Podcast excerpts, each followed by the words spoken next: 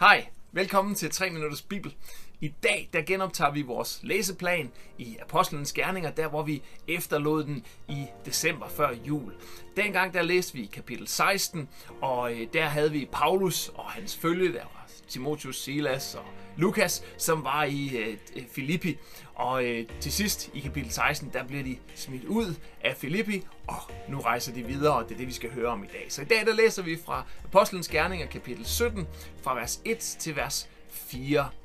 Husk, den her video, den må du rigtig gerne dele. Du må også gerne give den et like, og du må selvfølgelig også rigtig gerne skrive spørgsmål eller kommentarer til den.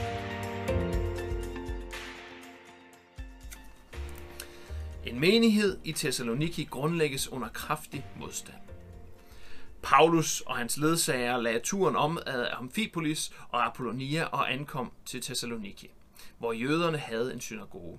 Som sædvanligt ønskede Paulus først at tale til jøderne, og de følgende tre sabbater tog han ind i synagogen og debatterede med dem om, hvad der står i skrifterne. Han forklarede dem, at det var Guds plan, at Messias skulle lide døden og derefter genopstå fra de døde.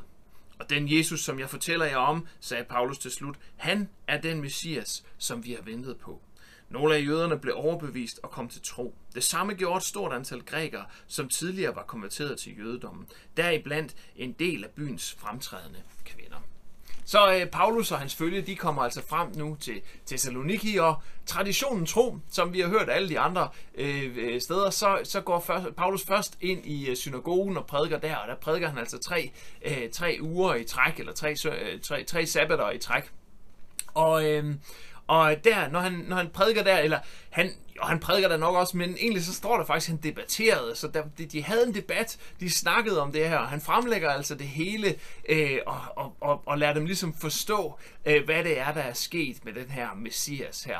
Og, øh, og det er meget interessant, den måde, han gør det på, øh, og, og det, det kommer lidt i kontrast, når vi skal se, hvordan han gør det lidt senere i det her kapitel. Fordi her, der tager han tydelig udgangspunkt i, at det er jøder, han prædiker til, det er nogen, der kender det gamle testamente, kender skrifterne, så han tager fuldstændig udgangspunkt i det, han, øh, det som de kender, hans tilhører, de kender. Når vi kommer lidt længere hen i kapitlet her, så kommer han til Athen, og så skal vi høre, hvordan han, han, øh, han griber opgaven an der med at fortælle om Jesus. Men her der tager han altså fat i de ting, de kender. De, han tager fat i Messias, øh, som, som de helt sikkert kender her, så de venter på, og så forklarer han, hvorfor Jesus er den her Messias. Øhm, og øh, ja, så sker der det fantastiske, at en hel del kommer til tro. Det er både jøder, der kommer til tro, og nogle grækere, som allerede ligesom havde taget jødedommen til sig, og blandt andet nogle af byens øh, fremtrædende kvinder, står der her, der, der tog imod øh, budskabet også her. Så det virker, hans øh, taktik virker, og det er jo en god inspiration til os. Det har vi været lidt inde på før, det her med, at når vi snakker med nogen, og vi fortæller om den Jesus, vi kender. For vi skal jo udbrede budskabet om ham. Det er gode nyheder, vi har, og de skal ud til hele verden.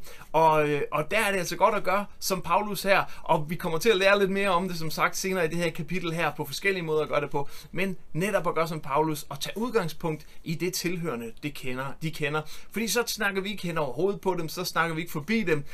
Nej, hvis vi tager udgangspunkt i det, de kender, så kan vi faktisk komme ind til sagens kerne. Og det, den kerne, den er altid den samme hos Paulus, og den bør også altid være den samme hos os. Og det er nemlig, at Jesus, han er verdens frelser, og hvis man vil have frelsen, så er man nødt til at tage imod det budskab, man er nødt til at tage imod ham som herre. Den ting går han aldrig på kompromis med, selvom han starter helt forskellige steder, når han begynder at fortælle om det nogle gange.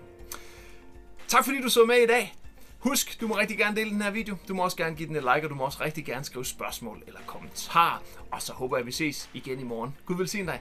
Hej.